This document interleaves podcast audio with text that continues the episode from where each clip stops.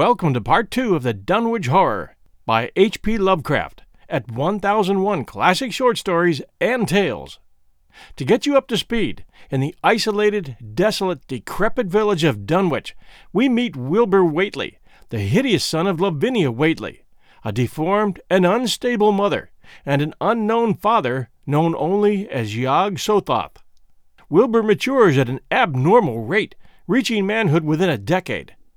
Locals shun him and his family, and animals fear and despise him due to his odor. All the while, his sorcerer grandfather indoctrinates him into certain dark rituals and the study of witchcraft. Various locals grow suspicious after old Whately buys more and more cattle, yet the number of his herd never increases, and the cattle in his field become mysteriously afflicted with severe open wounds. Wilbur and his grandfather have created an entryway from their home into the side of a mountain and are keeping an unseen presence at their farmhouse. Year by year, this unseen entity grows to monstrous proportions, requiring the two men to make frequent modifications to their residence. People begin to notice a trend of cattle mysteriously disappearing. Wilbur's grandfather dies after giving Wilbur instructions to find an incantation in a rare old book that deals in devil worship. His mother disappears soon afterwards. The colossal entity eventually occupies the whole interior of the farmhouse. Wilbur ventures to Miskatonic University in Arkham to procure their copy of the Necronomicon. Miskatonic's library is one of only a handful in the world to stock an original. The Necronomicon has spells that Wilbur can use to summon the old ones, but his family's copy is damaged and lacks the page he needs to open the door. When the librarian, Dr. Henry Armitage, refuses to release the university's copy to him, and has, by sending warnings to other libraries, thwarted Wilbur's efforts to consult their copies, Wilbur breaks into the Miskatonic Library at night to steal it. And that's where things get ugly. Fasten your seatbelts because you're in for a heart pounding hour of suspense.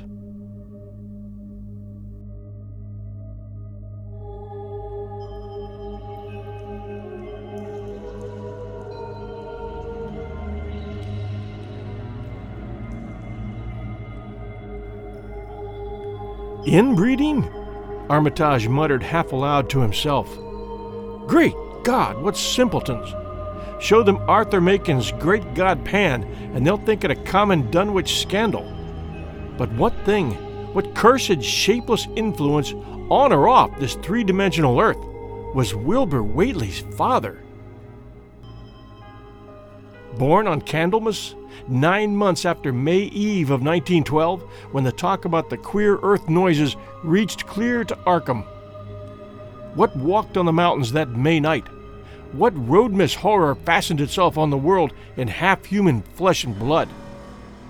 During the ensuing weeks, Dr. Armitage set about to collect all possible data on Wilbur Whately and the formless presences around Dunwich. He got in communication with Dr. Houghton of Aylesbury, who had attended old Whately in his last illness, and found much to ponder over in the grandfather's last words as quoted by the physician. A visit to Dunwich village failed to bring out much that was new, but a close survey of the Necronomicon in those parts which Wilbur had sought so avidly seemed to supply new and terrible clues to the nature, methods, and desires of the strange evil so vaguely threatening this planet. Talks with several students of archaic lore in Boston, and letters to many others elsewhere, gave him a growing amazement which passed slowly through varied degrees of alarm to a state of really acute spiritual fervor.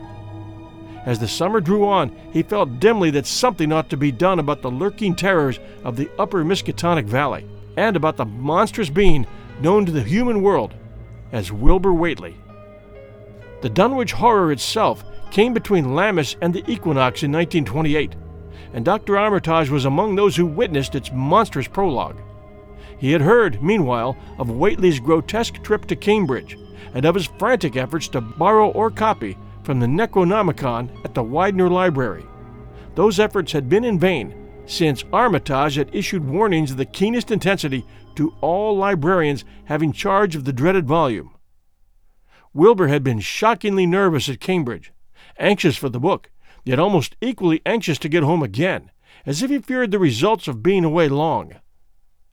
Early in August, the half expected outcome developed, and in the small hours of the third, Dr. Armitage was awakened suddenly by the wild, fierce cries of the savage watchdog on the college campus.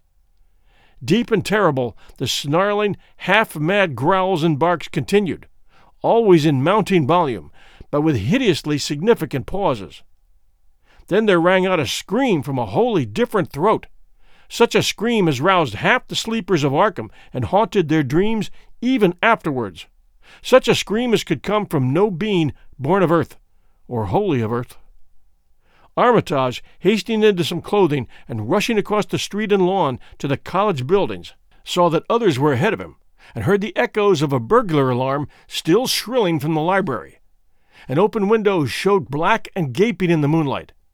What had come had indeed completed its entrance, for the barking and the screaming, now fast fading into a mixed, low growling and moaning, proceeded unmistakably from within. Some instinct warned Armitage that what was taking place was not a thing for unfortified eyes to see, so he brushed back the crowd with authority as he unlocked the vestibule door.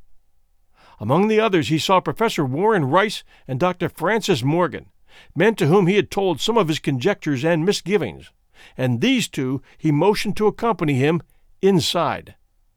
The inward sounds, except for a watchful droning whine from the dog, had by this time quite subsided, but Armitage now perceived with a sudden start that a loud chorus of whippoorwills among the shrubbery had commenced a damnably rhythmical piping as if in unison with the last breaths of a dying man. The building was full of a frightful stench which Dr. Armitage knew too well, and the three men rushed across the hall to the small genealogical reading room whence the low whining came. For a second, nobody dared to turn on the light. Then Armitage summoned up his courage and snapped the switch. One of the three, and it's not certain which, shrieked aloud at what sprawled before them among disordered tables and overturned chairs. Professor Rice declares that he wholly lost consciousness for an instant, though he did not stumble or fall. The thing that lay half bent on its side in a fetid pool of greenish yellow ichor and tarry stickiness was almost nine feet tall, and the dog had torn off all the clothing and some of the skin. It was not quite dead, but twitched silently and spasmodically, while its chest heaved in monstrous unison with the mad piping of the expectant whippoorwills outside. Bits of shoe leather and fragments of apparel were scattered about the room, and just inside the window an empty canvas sack lay where it had evidently been thrown. Near the central disk a revolver had fallen, a dented but undischarged cartridge later explaining why it had not been fired. The thing itself, however, crowded out all other images at the time. It would be trite and not wholly accurate to say that no human pen could describe it, but one may properly say that it could not be vividly visualized by anyone whose ideas of aspect and contour are too closely bound up with the common life forms of this planet and of the three known dimensions. It was partly human, beyond a doubt, with very manlike hands and head, and the goatish, chinless face had the stamp of the Whateleys upon it. But the torso and lower parts of the body were teratologically fabulous, so that only generous clothing could ever have enabled it to walk on earth unchallenged or uneradicated.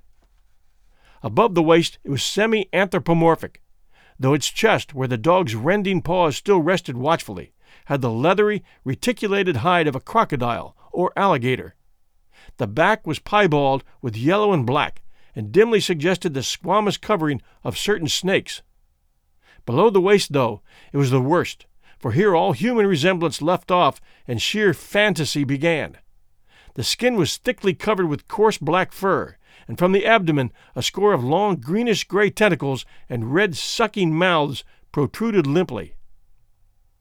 Their arrangement was odd, and seemed to follow the symmetries of some cosmic geometry unknown to Earth or the solar system. On each of the hips, deep set in a kind of pinkish, ciliated orbit, was what seemed to be a rudimentary eye, whilst in lieu of a tail there depended a kind of trunk or feeler with purple annular markings, and with many evidences of being an undeveloped mouth or throat. The limbs, save for their black fur, roughly resembled the hind legs of prehistoric Earth's giant saurians and terminated in ridgy veined pads that were neither hooves nor claws. When the thing breathed, its tail and tentacles rhythmically changed color, as if from some circulatory cause normal to the non human greenish tinge, while in the tail it was manifest as a yellowish appearance which alternated with a sickly grayish white in the spaces between the purple rings. Of genuine blood, there was none. Only the fetid, greenish yellow ichor which trickled along the painted floor beyond the radius of the stickiness and left a curious discoloration behind it. As the presence of the three men seemed to rouse the dying thing, it began to mumble without turning or raising its head. Dr. Armitage made no written record of its mouthings, but asserts confidently that nothing in English was uttered. At first, the syllables defied all correlation with any speech of earth, but towards the last there came some disjointed fragments evidently taken from the Necronomicon, that monstrous blasphemy in quest of which the thing had perished. These fragments, as Armitage recalls them, ran something like Nagai, Nagaga, Bug Shugog, Yaha, Yog Sothoth, Yog Sothoth.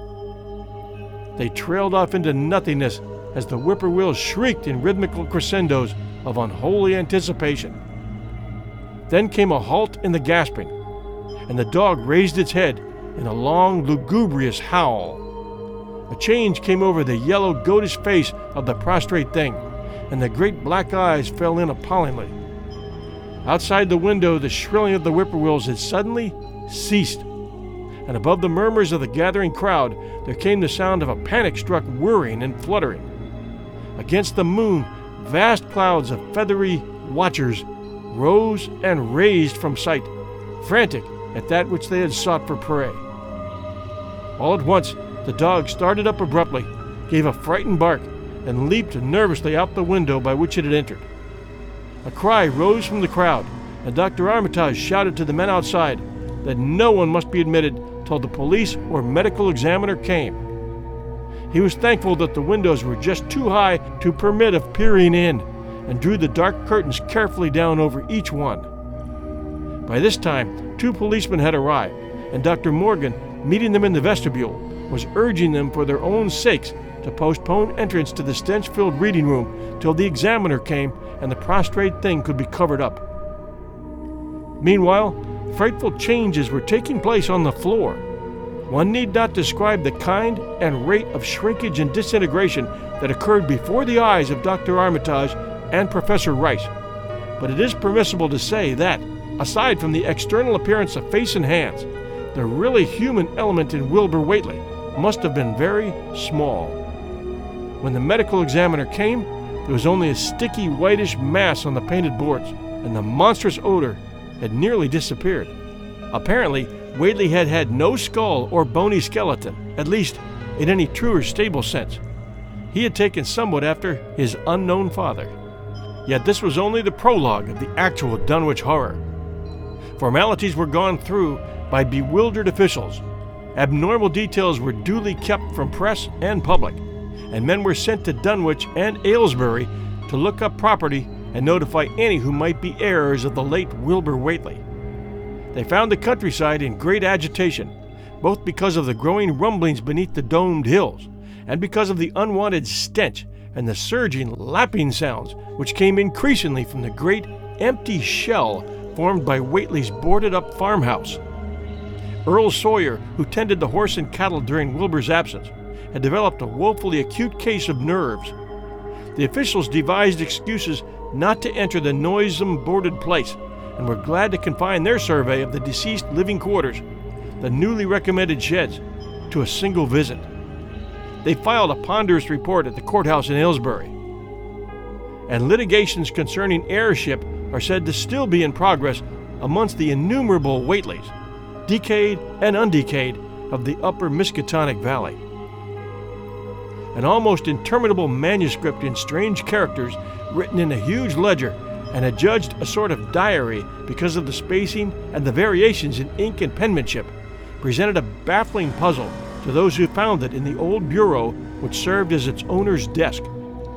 After a week of debate, it was sent to Miskatonic University, together with the deceased's collection of strange books, for study and possible translation.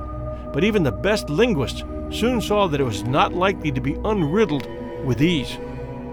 No trace of the ancient gold with which Wilbur and old Whately had always paid their debts had yet been discovered. It was in the dark of September 9th that the horror broke loose. The hill noises had been very pronounced during the evening, and dogs barked frantically all night. Early risers on the 10th noticed a peculiar stench in the air. About 7 o'clock, Luther Brown, the hired boy at George Corey's, between Cold Spring Glen and the village, rushed frenziedly back from his morning trip to Ten Acre Meadow with the cows. He was almost convulsed with fright as he stumbled into the kitchen, and in the yard outside, the no less frightened herd were pawing and lowing pitifully, having followed the boy back in the panic they shared with him. Between gasps, Luther tried to stammer out his tale to Mrs. Corey. Up there in the road beyond the glen, Miss Corey, they's something been there. It smells like thunder and all the bushes and little trees is pushed back from the road like they've been a house and moved along of it. Ain't that the worst, nuther? They's prints in the road, Miss Corey. Great round prints as big as barrel heads, all sunk down deep like an elephant had been along, only they's a sight more than four feet could make.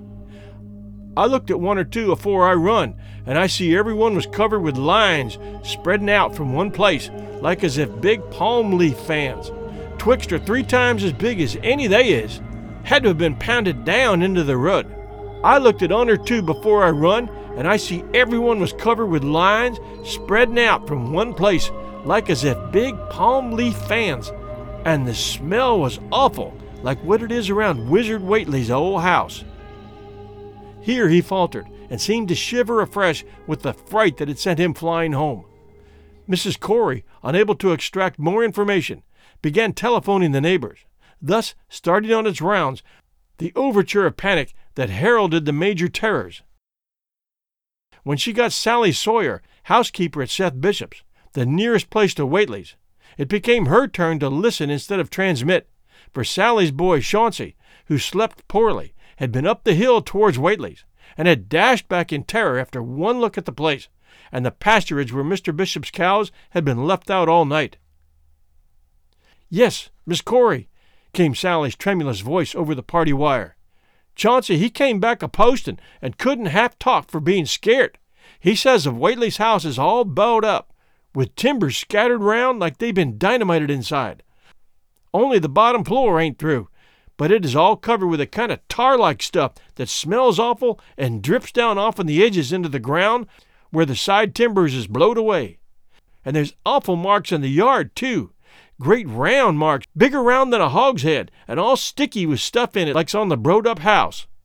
Chauncey says they leads off into the medders, where a great swath wider than a barn is matted down, and all the stone walls tumbled every which way wherever it goes. And he says, says he, Miss Corey, as how he sought to look for Seth cows, frightened as he was, and around him in the upper pasture, nigh the devil's hop yard, in an awful shape. Half on 'em's clean gone, and nigh half of them that's left is sucked most dry of blood, like sores on 'em, like they've been on Whately's cattle ever since Laviny's black brat was born. Seth has gone out now to look at 'em, though I vow that he won't keer to get very nigh Wizard Whately's.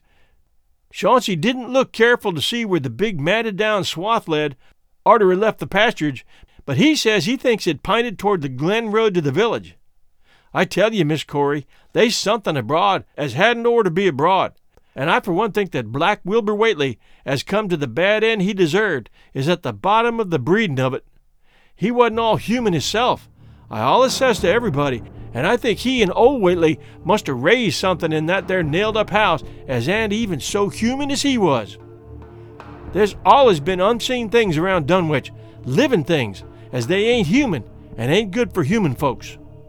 The ground was a talking last night, and towards morning Chauncey he heard the whippoorwills so loud in Cold Spring Glen he couldn't sleep none. Then he thought he heard another faint like sound over towards Wizard Whately's.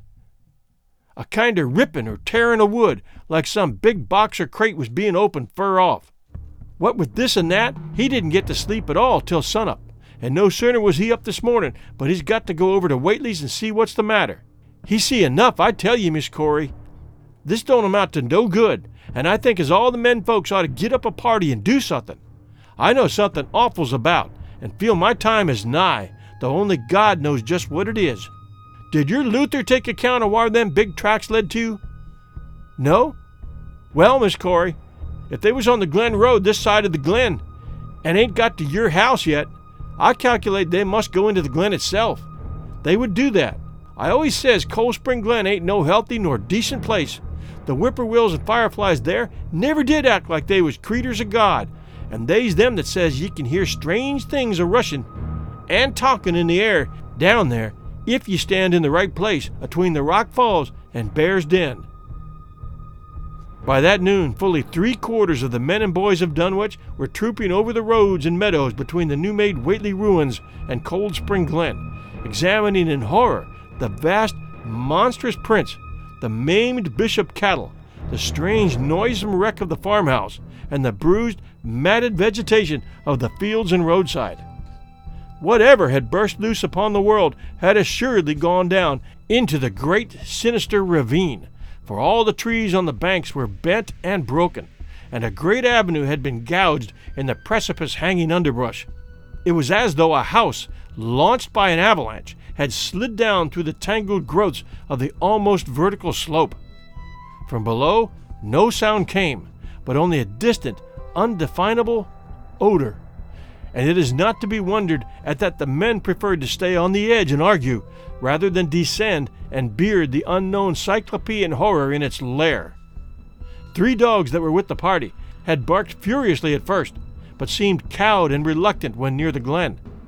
Someone telephoned the news to Aylesbury Transcript, but the editor, accustomed to wild tales from Dunwich, did no more than concoct a humorous paragraph about it, an item soon afterwards reproduced by the Associated Press.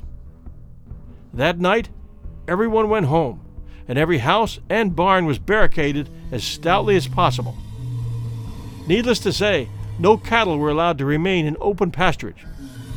About two in the morning, a frightful stench and the savage barking of the dogs awakened the household at Elmer Fry's on the eastern edge of Cold Spring Glen, and all agreed that they could hear a sort of muffled swishing or lapping sound from somewhere outside.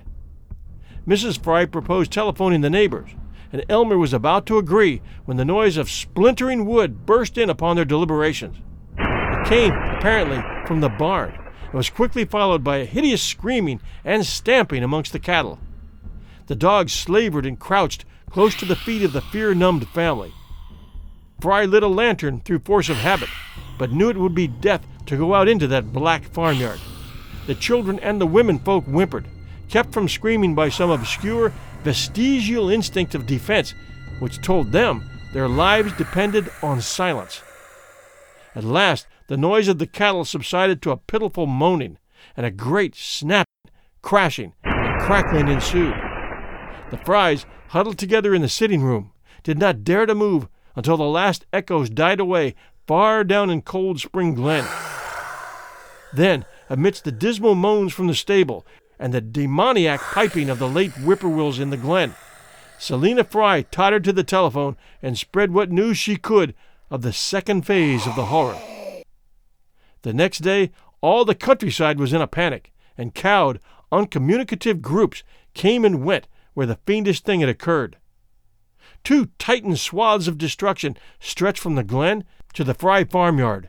Monstrous prints covered the bare patches of ground, and one side of the old red barn had completely caved in. Of the cattle, only a quarter could be found and identified. Some of these were in curious fragments, and all that survived had to be shot. Earl Sawyer suggested that help be asked from Aylesbury or Arkham, but others maintained it would be of no use. Old Zebulon Whately, of a branch that hovered about halfway between soundness and decadence, made darkly wild suggestions about rites that ought to be practiced on the hilltops.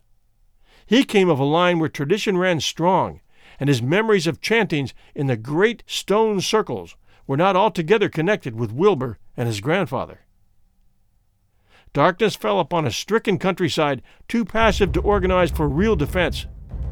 In a few cases, closely related families would band together and watch in the gloom under one roof, but in general, there was only a repetition of the barricading of the night before, and a futile, ineffective gesture of loading muskets and setting pitchforks handily about. Nothing, however, occurred except some hill noises, and when the day came, there were many who hoped that the new horror had gone as swiftly as it had come. There were even bold souls who proposed an offensive expedition down in the glen, though they did not venture to set an actual example to the still reluctant majority. When night came again, the barricading was repeated, though there was less huddling together of families. In the morning, both the Fry and the Seth Bishop households reported excitement among the dogs and vague sounds and stenches from afar, while early explorers noted with horror a fresh scent of the monstrous tracks in the road skirting Sentinel Hill. As before, the sides of the road showed a bruising indicative of the blasphemously stupendous bulk of the horror, whilst the conformation of the tracks seemed to argue a passage in two directions, as if the moving mountain had come from Cold Spring Glen and returned to it along the same path. At the base of the hill, a 30 foot swath of crushed shrubbery saplings led steeply upwards, and the seekers gasped when they saw that even the most perpendicular places did not deflect the inexorable trail. Whatever the horror was, it could scale a sheer, stony cliff of almost complete verticality. And as the investigators climbed round to the hill's summit by safer routes, they saw that the trail ended, or rather, reversed, there. It was here that the Whateleys used to build their hellish fires and chant their hellish rituals by the table like stone on May Eve and Hallowmass. Now that very stone formed the center of a vast space thrashed around by the mountainous horror, whilst upon its slightly concave surface was a thick and fetid deposit of the same tarry stickeredness observed on the floor of the ruined Whateley farmhouse when the horror escaped. Men looked at one another and muttered. Then they looked down the hill. Apparently, the horror had descended by a route much the same as that of its ascent. To speculate was futile. Reason, logic, and normal ideas of motivation stood confounded. Only old Zebulon, who was not with the group, could have done justice to the situation or suggested a plausible explanation. Thursday night began much like the others, but it ended less happily. The whippoorwills in the glen screamed with such unusual persistence that many could not sleep, and at about 3 a.m., all the party telephones rang tremulously. Those who took down their receivers heard a fright mad voice shriek out, Help! Oh my God! Help! Oh my God! And some thought a crashing sound followed the breaking off of the exclamation. There was nothing more. No one dared do anything, and no one knew till morning whence the call came. Then those who had heard it called everyone on the line and found that only the Frys did not reply. The truth appeared an hour later when a hastily assembled group of armed men trudged out to the Fry place at the head of the glen. It was horrible, yet hardly a surprise. There were more swaths and monstrous prints, but there was no longer any house. It had caved in like an eggshell, and amongst the ruins, nothing living or dead could be discovered, only a stench and a tarry stickiness. The Elmer Frys had been erased from Dunwich. In the meantime, a quieter yet even more spiritually poignant phase of the horror had been blackly unwinding itself behind the closed door of a shelf lined room in Arkham. The curious manuscript, record, or diary of Wilbur Whately, delivered to Miskatonic University for translation, had caused much worry and bafflement among the experts in language both ancient and modern. Its very alphabet, notwithstanding a general resemblance to the heavily shaded Arabic used in Mesopotamia, being absolutely unknown to any available authority. The final conclusion of the linguist was that the text represented an artificial alphabet, giving the effect of a cipher, though none of the usual methods of cryptographic solution seemed to furnish any clue, even when applied on the basis of every tongue the writer might conceivably have used. The ancient books taken from Whately's quarters, while absorbingly interesting and in several cases promising to open up new and terrible lines of research among philosophers and men of science, were of no assistance whatever in this matter. One of them, a heavy tome with an iron clasp, was in another unknown alphabet, this one of a different cast and resembling Sanskrit more than anything else. The old ledger was at length given wholly into the charge of Dr. Armitage, both because of his peculiar interest in the Whately matter and because of his wide linguistic learning and skill in the mystical formulae of antiquity and the Middle Ages. Armitage had an idea that the alphabet might be something esoterically used by certain forbidden cults which have come down from old times and which have inherited many forms and traditions from the wizards of the Saracenic world. That question, however, he did not deem vital, since it would be unnecessary to know the origin of the symbols if, as he suspected, they were used as a cipher in a modern language. It was his belief that, considering the great amount of text involved, the writer would scarcely have wished the trouble of using another speech than his own, save perhaps in certain special formulae and incantations. Accordingly, he attacked the manuscript with the preliminary assumption that the bulk of it was in English. Dr. Armitage knew from the repeated failures of his colleagues that the riddle was a deep and complex one, and that no simple mode of solution could merit even a trial. All through late August, he fortified himself with the mass lore of cryptography, drawing upon the fullest resources of his own library, and wading night after night amidst the arcana of Trithemius Poligraphia.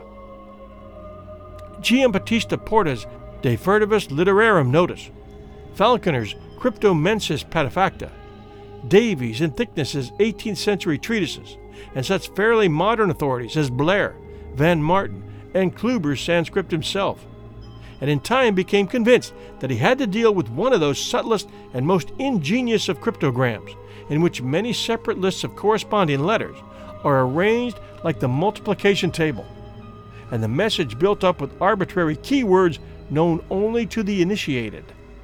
The older authorities seemed rather more helpful than the newer ones, and Armitage concluded that the code of the manuscript was one of great antiquity no doubt handed down through a long line of mystical experimenters. Several times he seemed near daylight, only to be set back by some unforeseen obstacle. Then, as September approached, the clouds began to clear.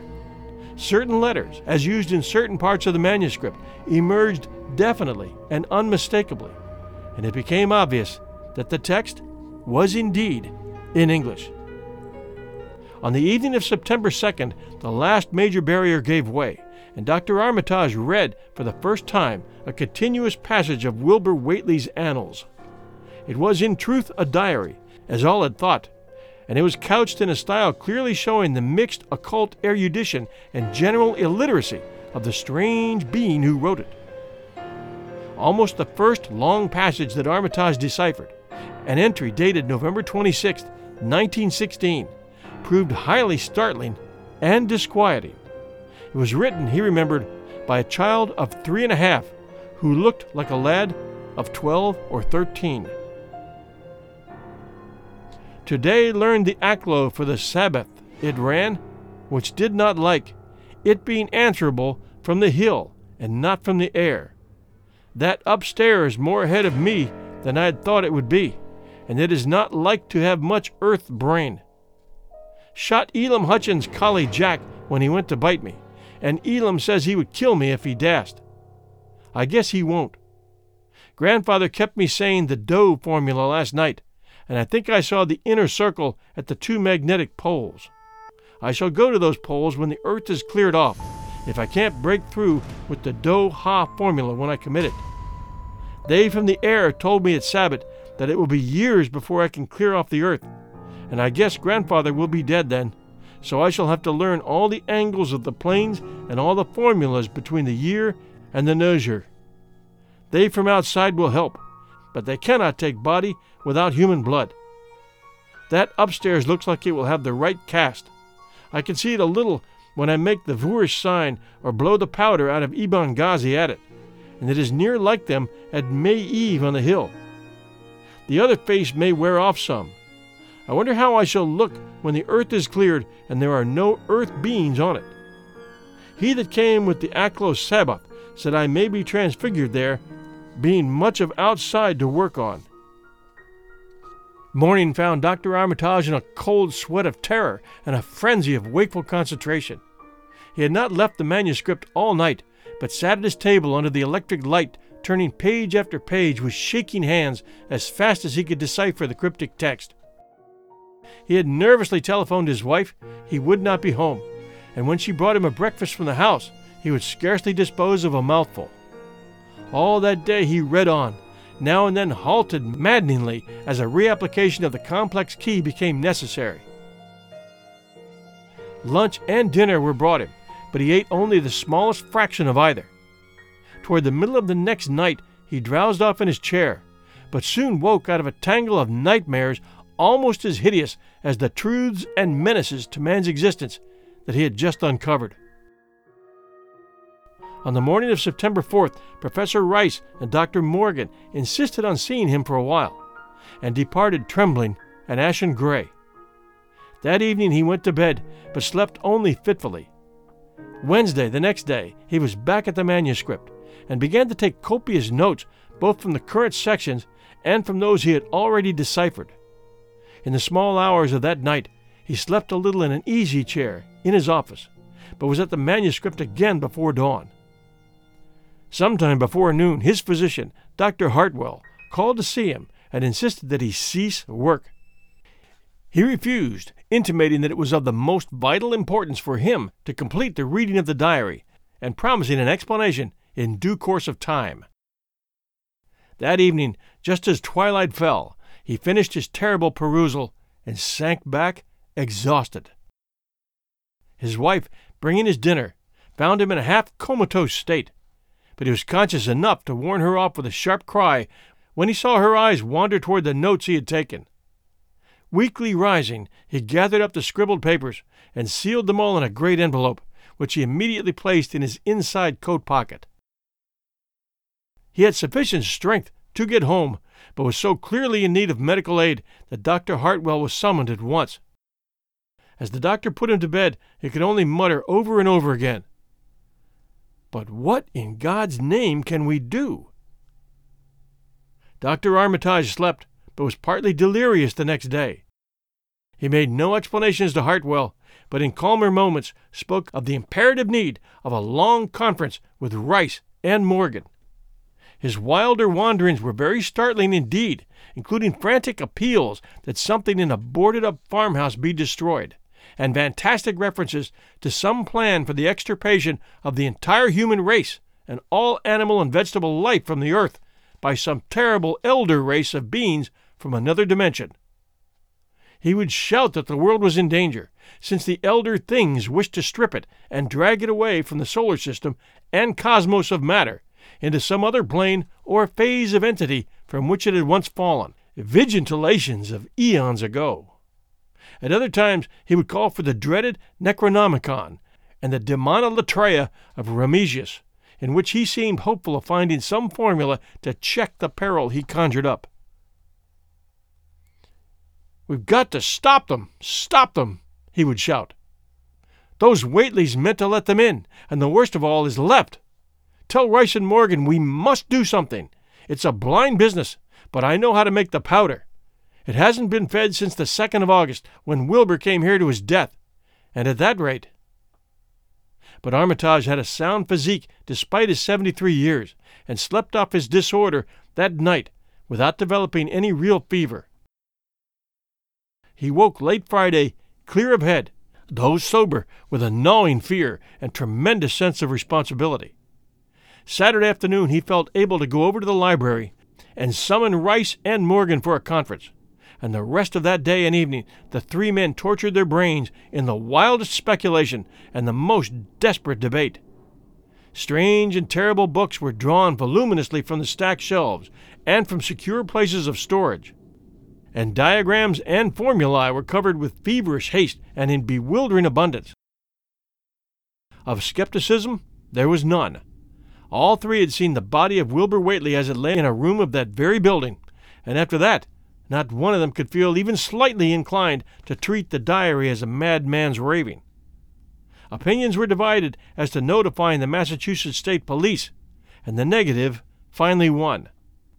There were things involved which simply could not be believed by those who had not seen a sample, as indeed was made clear during certain subsequent investigations. Late at night, the conference disbanded without having developed a definite plan. But all day Sunday, Armitage was busy comparing formulae and mixing chemicals obtained from the college laboratory. The more he reflected on the hellish diary, the more he was inclined to doubt the efficacy of any material agent in stamping out the entity which Wilbur Whately had left behind him. The earth threatening entity which, unknown to him, was to burst forth in a few hours and become the memorable Dunwich Horror.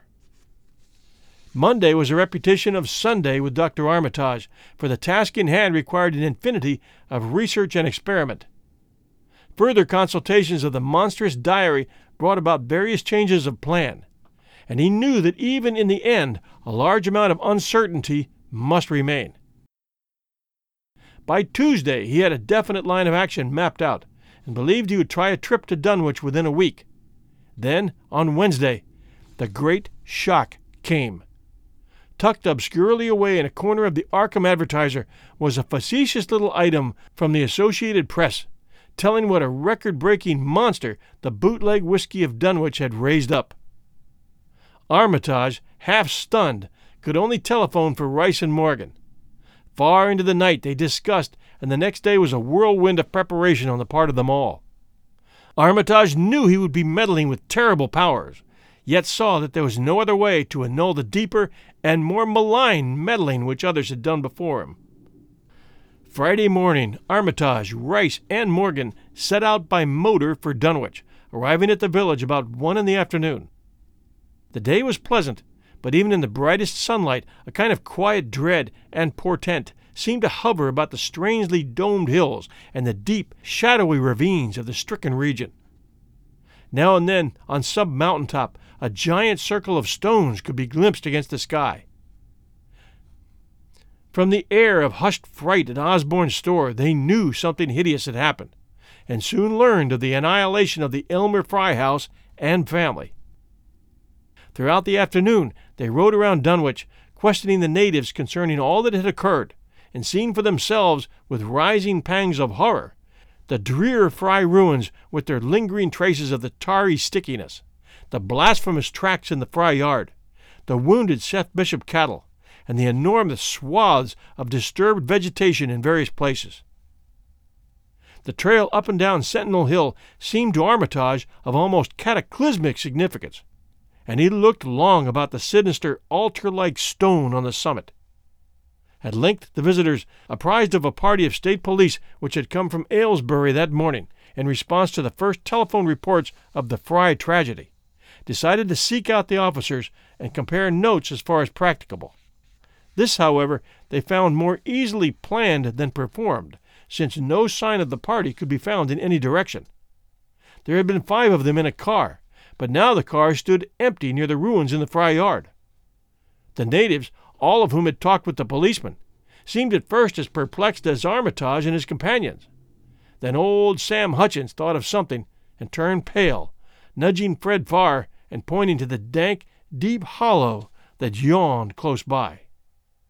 You know how to book flights and hotels. All you're missing is a tool to plan the travel experiences you'll have once you arrive. That's why you need Viator. Book guided tours, excursions, and more in one place. There are over 300,000 travel experiences to choose from, so you can find something for everyone. And Viator offers free cancellation and 24 7 customer support for worry free travel. Download the Viator app now and use code Viator10 for 10% off your first booking in the app. Find travel experiences for you. Do more with Viator.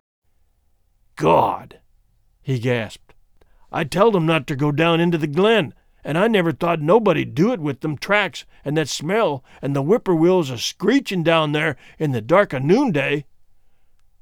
A cold shudder ran through the natives and visitors alike, and every ear seemed strained in a kind of instinctive, unconscious listening. Armitage, now that he had actually come upon the horror and its monstrous work, trembled with the responsibility he felt to be his. Night would soon fall, and it was then that the mountainous blasphemy lumbered upon its eldritch course. Negotium perambulans in tenebris. The old librarian rehearsed the formula he had memorized and clutched the paper containing the alternative one he had not memorized. He saw that his electric flashlight was in working order.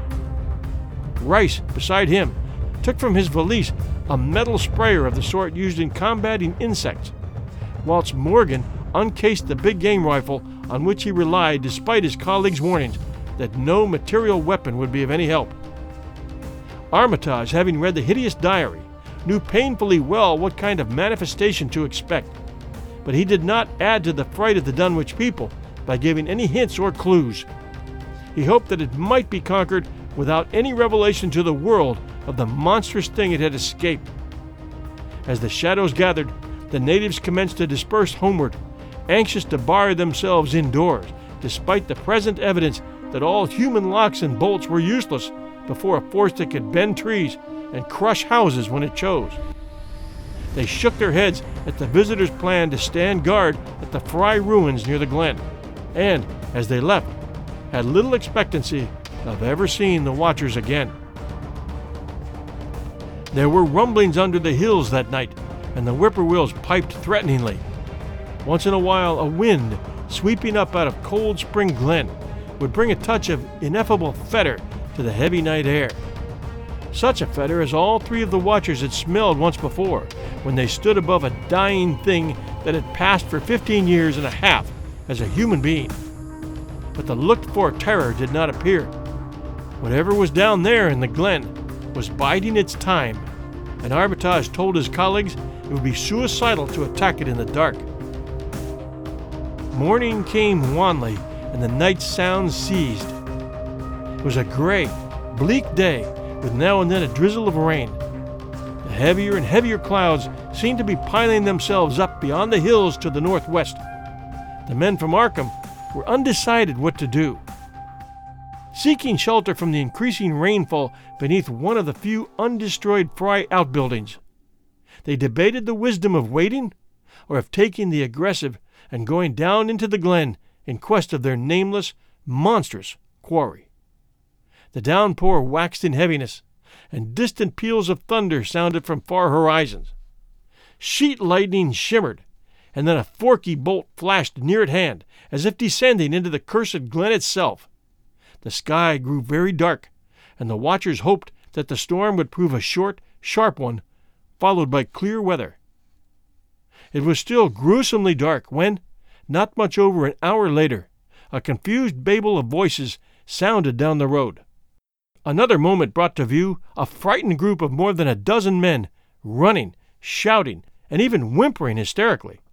Someone in the lead began sobbing out words, and the Arkham men started violently when those words developed a coherent form. Oh my God! My God! The voice choked out. It's a going again, and this time by day. It's out, and it's out and moving this very minute, and only the Lord knows when it'll be on us all. The speaker panted into silence, but another took up his message. Nigh on an hour ago, Zeb Whately here heard the phone a ringing, and it was Miss Corey, George's wife, that lives down by the junction. She says the hired boy Luther was out driving in the cows from the storm after a big bolt when he see all the trees a bending at the mouth of the glen, opposite side to this, and smelt the same awful smell like he smelt when he found the big tracks in last Monday morning. And she says he say there was a swishing lapping sound, more than what the bending trees and bushes could make, and all on a sudden the trees along the road began to get pushed to one side, and they was awful stomping and splashing in the mud. But mind ye, Luther he didn't see nothing at all, only just the bending trees in the underbrush. Then fur ahead where Bishop's Brook goes under the road, he heard an awful creaking and straining on the bridge, and he says he could tell the sound of wood is starting to crack and split, and all the whiles he never see a thing, only them trees and bushes a bending. And when the swishing sound got very far off on the road toward Wizard Whately's and Sentinel Hill, Luther he had the guts to step up when he heard it first and look at the ground. It was all mud and water, and the sky was dark, and the rain was wiping out all the tracks about as fast as could be. But beginning at the glen mouth where the trees had moved, they was still some of them awful prints, big as barrels, like he seen Monday. At this point, the first excited speaker interrupted. But that ain't the trouble now. That was only the start. Zeb here was calling folks up, and everybody was a listening in when a call from Seth Bishop's cut in. His housekeeper Sally was, was carrying on a fit to kill. She'd just seen the trees a beside the road and says they were kind of a mushy sound, like an elephant puffing and treading, aheaded for the house. Then she up and spoke sudden of a fearful smell, and says her boy Chauncey was a screaming, as how it was just like he smelt up to the Whately ruins Monday morning, and the dogs was barking and whining awful. And then she lets out a tumble yell and says the shed down the road had just caved in like the storm had blowed it over. Only the wind ain't strong enough to do that. Everybody was a listening, and we could hear lots of folks on the wire a gasping. All to once, Sally she yelled again and says the front yard picket fence had just crumbled up, though they want no sign of what done it. Then everybody on the line could hear Chauncey and old Seth Bishop a yelling too, and Sally was a shrieking about that something heavy had struck the house. Not lightning nor nothing, but something heavy again the front that kept a launching itself again and again, though you couldn't see nothing out the front winders. And then, lines of fright deepened on every face, and Armitage, shaken as he was, had barely poise enough to prompt the speaker. And then, Sally, she yelled out, Oh, help! The house is a caving in! And on the wire, we could hear a crashing and a whole flock of screaming just like when Elmer Fry's place was took, only worse. The man paused, and another of the crowd spoke. That's all. Not a sound nor squeak over the phone out of that. Just still like. We that heard it got out Fords and wagons and rounded up as many able bodied men folks as we could get at Corey's place and come up here to see what you thought best to do. Not but what I think is the Lord's judgment for our iniquities that no mortal kin ever set aside. Armitage saw that the time for positive action had come and spoke decisively to the faltering group of frightened rustics. We must follow it, boys. He made his voice as reassuring as possible. I believe there's a chance of putting it out of business. You men know that those Whateleys were wizards. Well, this thing is a thing of wizardry and must be put down by the same means. I've seen Wilbur Whately's diary and read some of the strange old books he used to read, and I think I know the right kind of spell to recite to make the thing fade away. Of course, I can't be sure, but we can always take a chance. It's invisible. I knew it would be, but there's powder in this long distance sprayer that might make it show up for a second. Later on, we'll try it. It's a frightful thing to have alive, but it isn't as bad as what Wilbur would have let in if he'd have lived longer. You'll never know what the world escaped. Now we've only this one thing to fight, and it can't multiply. It can, though, do a lot of harm, so we mustn't hesitate to rid the community of it. We must follow it, and the way to begin is to go to the place that has just been wrecked. Let somebody lead the way. I don't know your roads very well, but I've an idea there might be a shortcut across lots. How about it? The men shuffled about a moment, and then Earl Sawyer spoke softly, pointing with a grimy finger through the steadily lessening rain. I guess ye can get to Seth Bishop's quickest by cutting across the lower meadow here, wading the brook at the low place, and climbing through Carrier's mowing in the timber lot beyond. That comes out on the upper road mighty nigh Seth's, a little on the other side. Armitage, with Rice and Morgan, started to walk in the direction indicated, and most of the natives followed slowly. The sky was growing lighter, and there were signs that the storm had worn itself away. When Armitage inadvertently took a wrong direction, Joe Osborne warned him and walked ahead to show the right one. Courage and confidence were mounting, though the twilight of an almost perpendicular wooded hill which lay toward the end of their shortcut and among whose fantastic ancient trees they had to scramble as if up a ladder, put these qualities to a severe test. At length, they emerged on a muddy road to find the sun coming out. They were a little beyond the Seth Bishop place, but bent trees and hideously unmistakable tracks showed what had passed by. Only a few moments were consumed in surveying the ruins just round the bend. It was the Fry incident all over again, and nothing dead or living was found in either of the collapsed shells which had been the Bishop house and barn. No one cared to remain there amidst the stench and tarry stickiness, but all turned instinctively to the line of horrible prints leading on towards the wrecked Whately farmhouse and the altar crowned slope of Sentinel Hill. As the men passed the site of Wilbur Whately's abode, they shuddered visibly and seemed again to mix hesitancy with their zeal. It was no joke tracking down something as big as a house that one couldn't see, but that had all the vicious malevolence of a demon. Opposite the base of Sentinel Hill, the tracks left the road, and there was a fresh bending and matting visible along the broad swath marking the monster's former route to and from the summit. Armitage produced a pocket telescope of considerable power and scanned the steep green side of the hill. Then he handed the instrument to Morgan, whose sight was keener.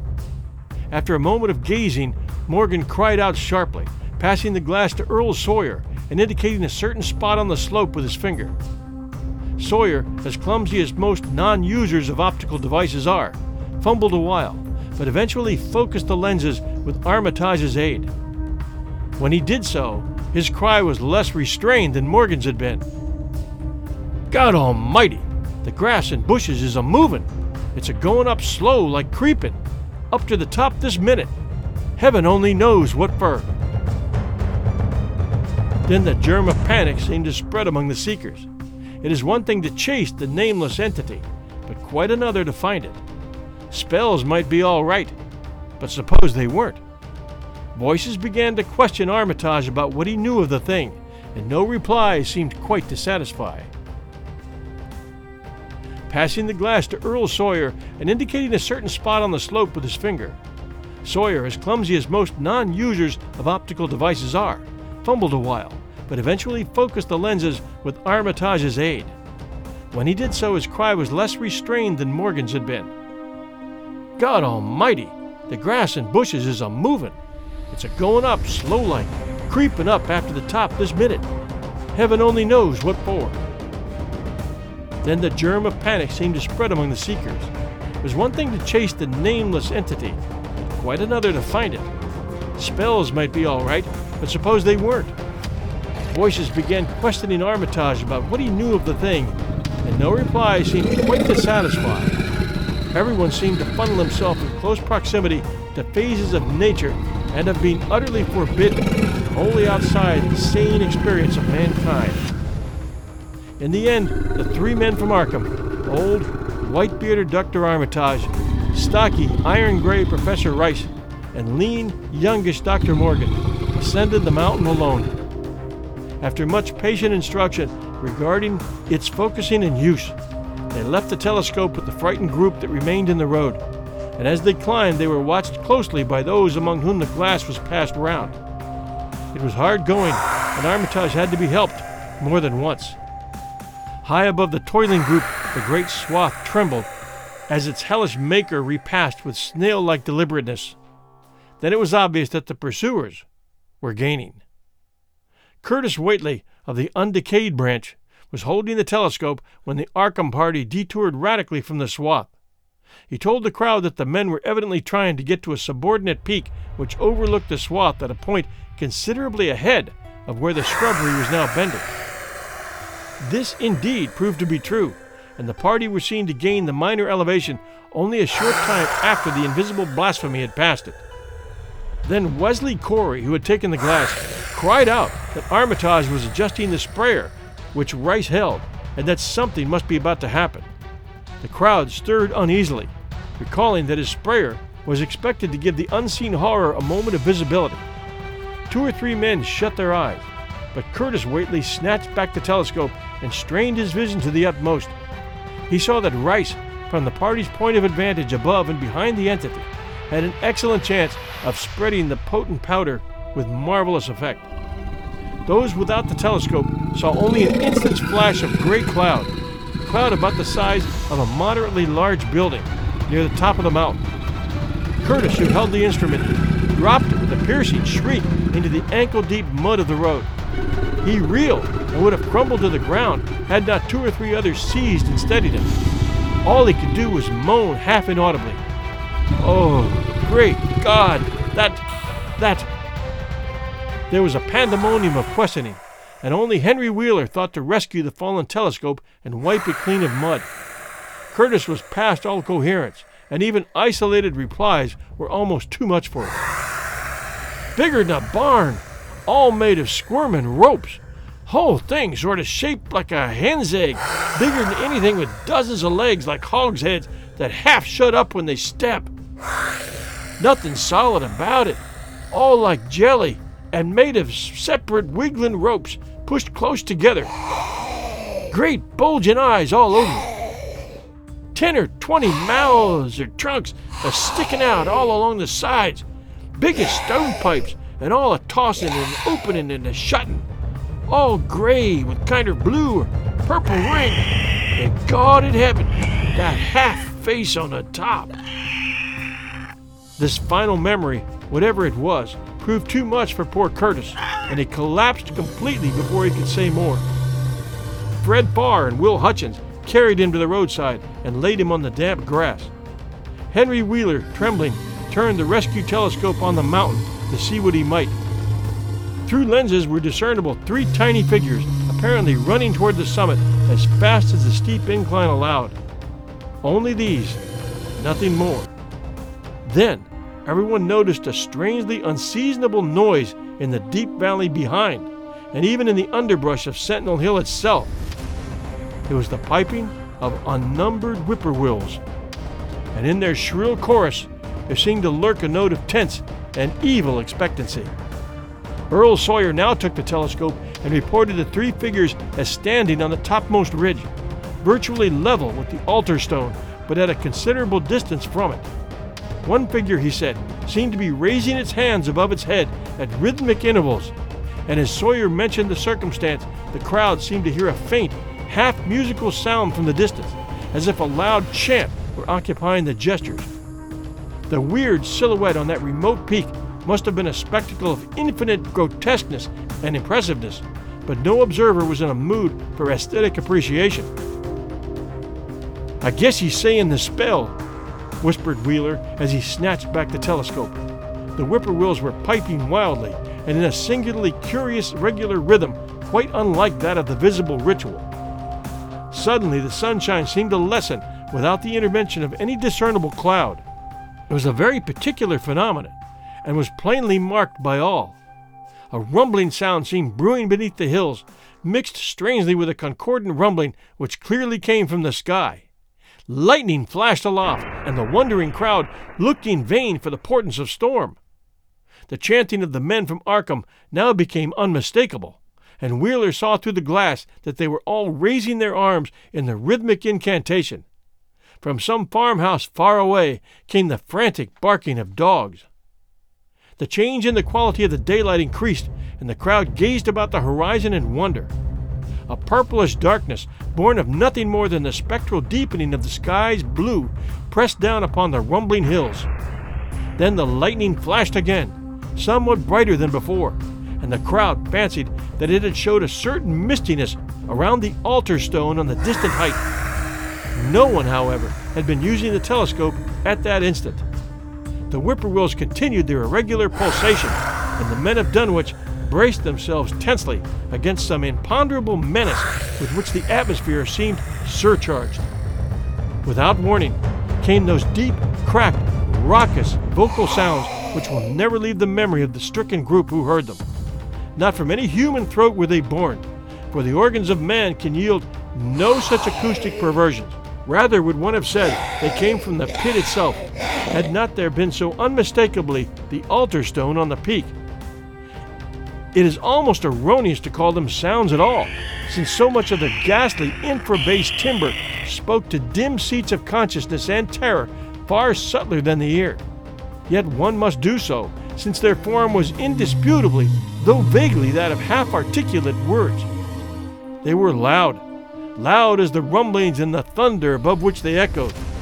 Yet did they come from no visible being, and because imagination might suggest a conjectural source in the world of non visible beings, the huddled crowd at the mountain's base huddled still closer and winced as if in expectation of a blow. Jegel, Jegel, ten ting. Yog Sothoth, rang the hideous croaking out of space. here, Nangruto. The speaking impulse seemed to falter here, as if some frightful psychic struggle were going on. Henry Wheeler strained his eye at the telescope, but saw only the three grotesquely silhouetted human figures on the peak, all moving their arms furiously in strange gestures as their incantation drew near its culmination. From what black wells of, of acherontic feel or feeling, from what unplumbed gulfs of extracosmic consciousness or obscure, long latent heredity were those half articulate thunder croakings drawn. Presently, they began to gather renewed force and coherence as they grew in stark, utter, ultimate frenzy. Help, help, Father, Father. Sothoth. But that was all. The pallid group on the road, still reeling at the indisputably English syllables that had poured thickly and thunderously down from the frantic vacancy beside that shocking altar stone, were never to hear such syllables again. Instead, they jumped violently at the terrific report which seemed to rend the hills, the deafening, cataclysmic peal whose source, be it inner earth or sky, no hearer was ever able to place. A single lightning bolt shot from the purple zenith to the altar stone, and a great tidal wave of viewless force and indescribable stench swept down from the hill to all the countryside. Trees, grass, and underbrush were whipped into a fury, and the frightened crowd at the mountain's base, weakened by the lethal foetor that had seemed about to asphyxiate them, were almost hurled off their feet. Dogs howled from a distance. Green grass and foliage wilted to a curious, sickly yellow gray, and over field and forest were scattered the bodies of dead whippoorwills. The stench left quickly, but the vegetation never came right again. To this day, there is something queer and unholy about the growths on and around that fearsome hill. Curtis Whately was only just regaining consciousness when the Arkham men came slowly down the mountain in the beams of a sunlight once more brilliant and untainted. They were grave and quiet, and seemed shaken by memories and reflections even more terrible than those which had reduced the group of natives to a state of cowed quivering. In reply to a jumble of questions, they only shook their heads and reaffirmed one vital fact. The thing is gone forever, Armitage said. It has been split up into what it was originally made of and can never exist again. It was an impossibility in a normal world. Only the least fraction was really matter in any sense that we know. It was like its father, and most of it has gone back to him in some vague realm or dimension outside our material universe. Some vague abyss out of which only the most accursed rites of human blasphemy could ever have called him for a moment on the hills. There was a brief silence, and in that pause, the scattered senses of poor Curtis Whately began to come back into a sort of continuity, so that he put his hands to his head with a moan. Memory seemed to pick itself up where it had left off, and the horror of the sight that had prostrated him burst in upon him again. Oh my God, that half face! That half face on top of it! That face with the red eyes! And no chin, like the Whateleys. It was an octopus, centipede, a spider kind of thing.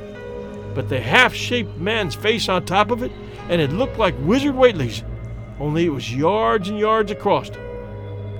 He paused, exhausted, as the whole group of natives stared in bewilderment, not quite crystallized into fresh terror. Only old Zebulon Whately, who wanderingly remembered ancient things but who had been silent heretofore, spoke aloud. Fifteen year gone, he rambled.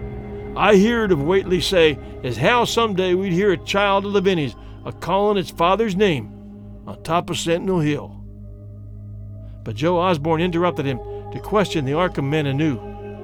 What was it, anyhow, and however did young Wizard Whately call it about the air it came from? Armitage chose his words very carefully. It was, well, was mostly a kind of force that doesn't belong in our part of space, a kind of force that acts and grows and shapes itself by other laws than those of our sort of nature. We have no business calling in such things from outside, and only very wicked people and very wicked cults ever try to. There was some of it in Wilbur Whately himself, enough to make a devil and a precocious monster of him, and to make his passing out a pretty terrible sight.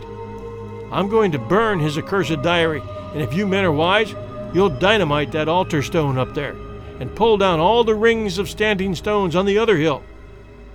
Things that brought down the beans those Whateleys were so fond of, the beans they were going to let intangibly to wipe out the entire human race and drag the earth off to some nameless place for some nameless purpose. But as to this thing we just sent back, the Whateleys raised it for a terrible part in the doings that were to come. It grew fast and big from the same reason that Wilbur grew fast and big. But it beat him because it had a greater share of the outsideness in it. You needn't ask how Wilbur called it out of the air. He didn't call it out. It was his twin brother, but it looked more like the father than he did. Thanks for joining us at 1001 Classic Short Stories and Tales. Apple listeners, keep sending those reviews. The more we get, the more listeners find us, so we really appreciate your taking the time to send your comments. We also have a new place at Patreon at patreon.com forward slash 1001 Stories Network. And we appreciate your taking the time to join us there as a subscriber and to help support the show financially. Thank you. We're making a few changes to both Radio Days and 1001 Stories for the Road. Radio Days will be going to Sundays only, instead of Wednesday and Sunday.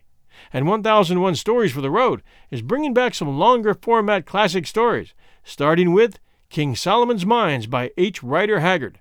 So stay tuned in the future for lots of adventure, science fiction, historical features, and mystery at 1001 Stories for the Road.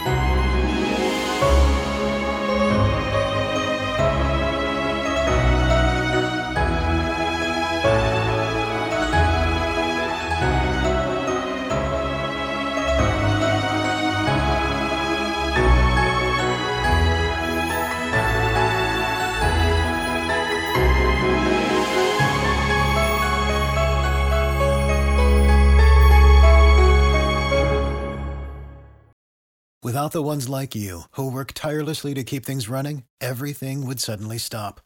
Hospitals, factories, schools, and power plants, they all depend on you. No matter the weather, emergency, or time of day, you're the ones who get it done. At Grainger, we're here for you with professional grade industrial supplies. Count on real time product availability and fast delivery. Call clickgrainger.com or just stop by. Grainger for the ones who get it done.